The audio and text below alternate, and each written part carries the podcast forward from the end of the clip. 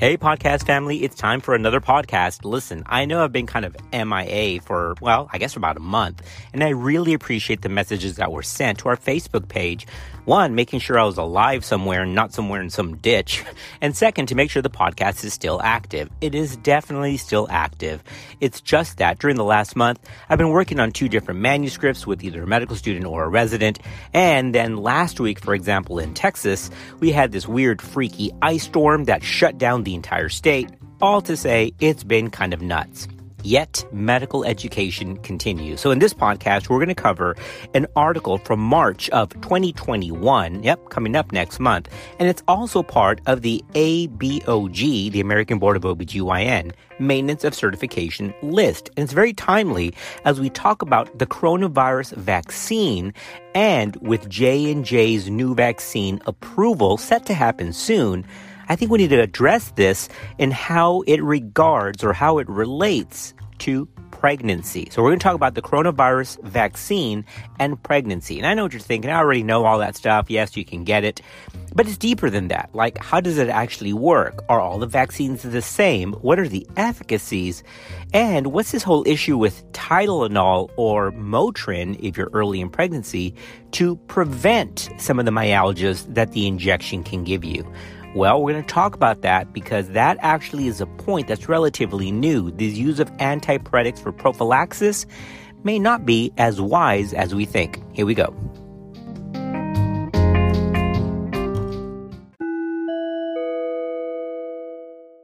Well, if you can believe it, we're just over a year of this COVID fiasco. I mean, COVID pandemic. And right now, there are 6 leading vaccine candidates that have received some form of federal government support through Operation Warp Speed. Now, right now, 2 vaccines are approved, one from Pfizer and one from Moderna. But J&J's single vaccine injection is set for approval soon. The first to be approved was a Pfizer vaccine on December the 12th, 2020, and it was approved for individuals aged 16 years of age and older. Moderna followed the subsequent week, but it started at an age of 18 years old for eligibility. Now, remember that there are 6 vaccine candidates, and they are not all the same. The first 2 that have been released are the messenger RNA-based vaccine candidates. 2 others are based on viral vectors, and 2 are actually recombinant proteins manufactured in a baculovirus. Now, you got to go back to micro to remember what the heck that was. A baculovirus is a DNA virus that infects insect cells and that are formulated with adjuvants. Now, a quick review of what EUA means. Remember, that stands for Emergency Use Authorization, and we hear those 3 letters, EUA, frequently on the news.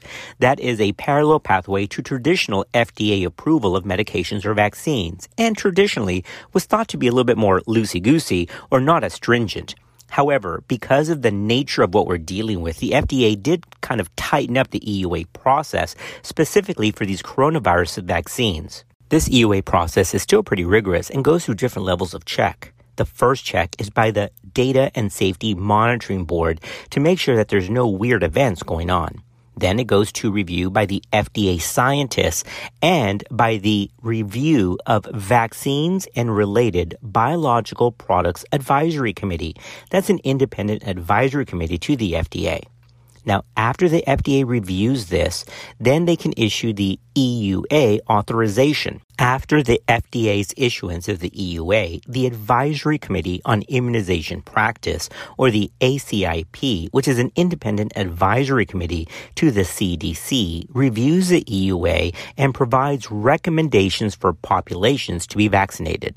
All right, that was kind of boring. But now let's get into how these mRNA vaccines actually work. And I want to concentrate on these because these are the ones that are out right now.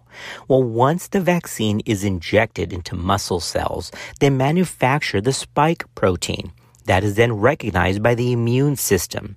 The mRNA actually never enters the cell's nucleus, so it's never integrated into DNA. And within hours, today's, the mRNA is actually degraded in the cell's cytoplasm.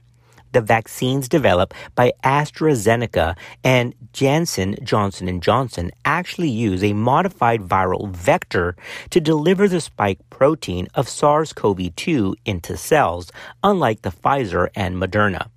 This then triggers the immune response. Now, a quick word about adenoviruses. The AstraZeneca vaccine uses a chimpanzee adenovirus that has been modified so it's unable to replicate, whereas the Johnson and Johnson vaccine uses a human adenovirus that has also been modified to be non-replicating. All right, now here's a little pearl as you do your maintenance of certification. In 2018, the FDA published draft guidance that provided a framework for consideration of inclusion of pregnant women in clinical trials. Remember, we said 2018, way before this whole pandemic thing really hit the fan. Also in 2018, the Task Force on Research Specific to Pregnant Women and Lactating Women, which is a federal group established to advise the Secretary of Health and Human Services, recognized that, quote, inclusion of pregnant women and lactating women in clinical trials is essential unless there are compelling scientific reasons for their exclusion, end quote. All to say, it's been about 2, now going on 3 years, that the FDA has actually pushed an endorsement of inclusion of pregnant women in these clinical trials. Of course, Moderna and Pfizer vaccine did not include any pregnant women. However, it was just released that pregnant women, up to 4,000, are now being recruited for a COVID-19 study. So, although there were no pregnant women included in these trials, hopefully this trial of these 4,000 pregnant women and the vaccine will give new information as to its efficacy, although there's no reason to suspect it wouldn't be efficacious, and of course provide more data on side effects. Now, we do have some information regarding side effects, which is extrapolation from Moderna. According to the review panel that looked at the briefing documents from the Moderna vaccine, a combined developmental and perinatal and postnatal study was conducted in rats and showed no adverse effects on female reproduction, fetal or embryo development, or postnatal development. Now, you can look at that two ways.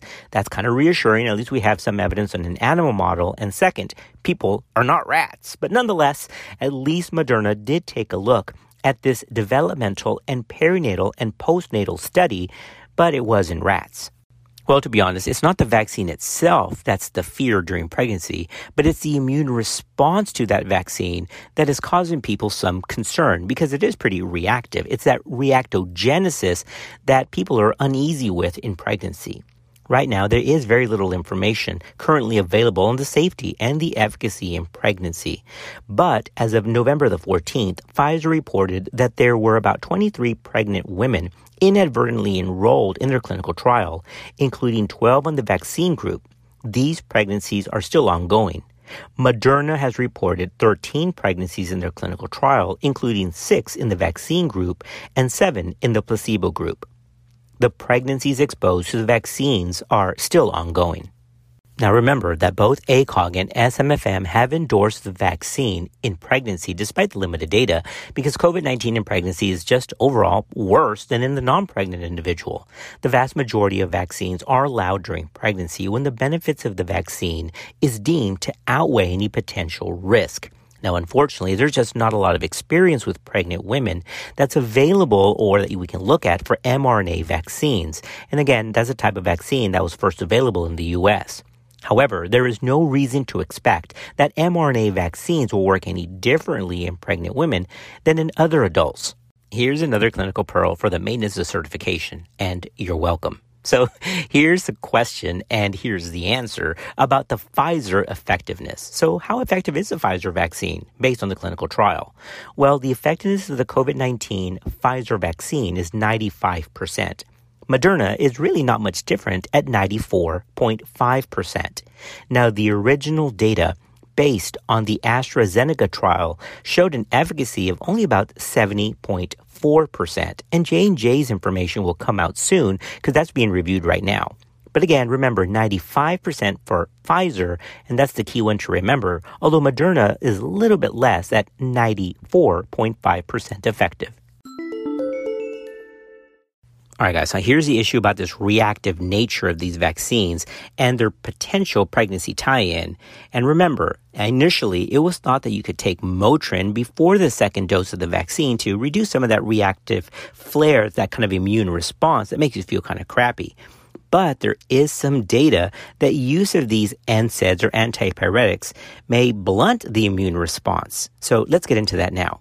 Remember that the Pfizer vaccine actually showed that about 3.7% of participants complained of this systemic fever and muscle aches and chills after the first vaccine, but it went up to 15.8% after the second dose of the vaccine. Now, the risks associated with this fever appear to be lower with antipyretic medication. Well, what risks with fever? Well, remember that in the first trimester, maternal fever has been linked to certain kinds of birth defects, although the overall numbers are still pretty small. But that's where this kind of ad hoc consensus opinion of trying to avoid the vaccine in the first trimester came from. Judicious use of antipyretic medication, judicious, not liberal, after vaccination is recommended in order to try to reduce fever exposure in pregnancy.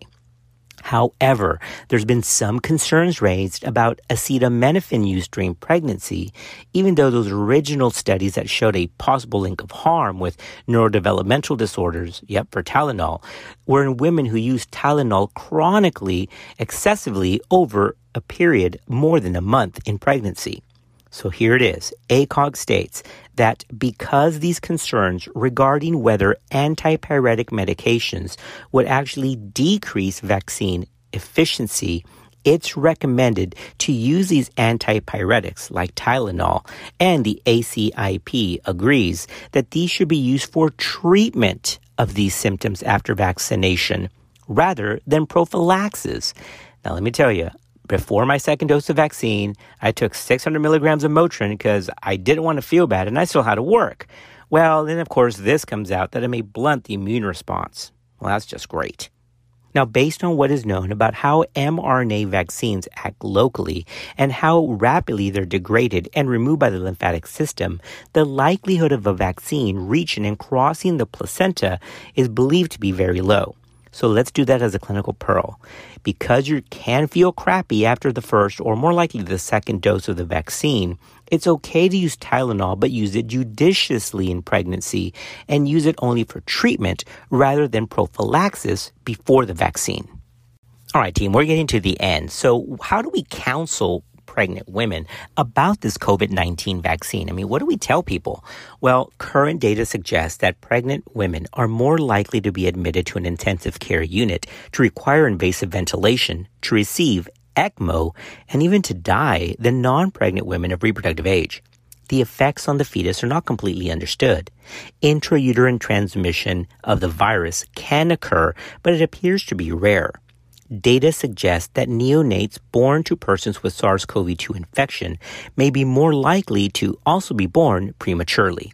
Now, given the vaccine's reactogenicity, remember, that's the ability for it to give you those myalgias and low-grade fever, vaccination in the first trimester could potentially increase the risk of neural tube and other congenital defects, not because of the vaccine itself, but again, because of the immune response and the fever.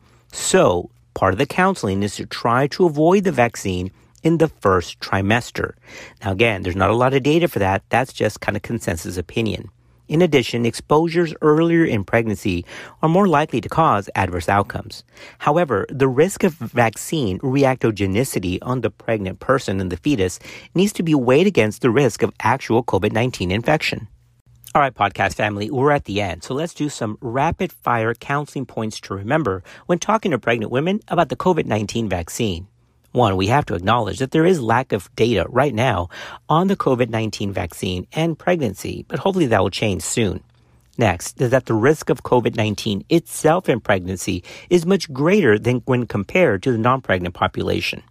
The risk of COVID-19 to the fetus is actually low in terms of intrauterine transmission, but preterm birth does seem to be increased if the mother has severe or even moderate COVID-19 infection.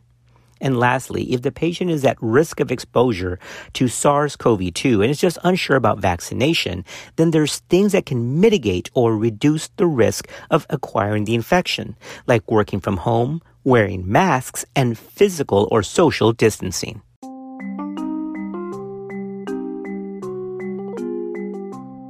All right, podcast family, that brings us to a wrap. We have covered the current commentary from the college from March 2021, which is also part of the first quarter maintenance of certification list for ABOG. So thanks for being part of our podcast family. Thanks for checking up on me during my brief hiatus as I took care of other things that had to be done.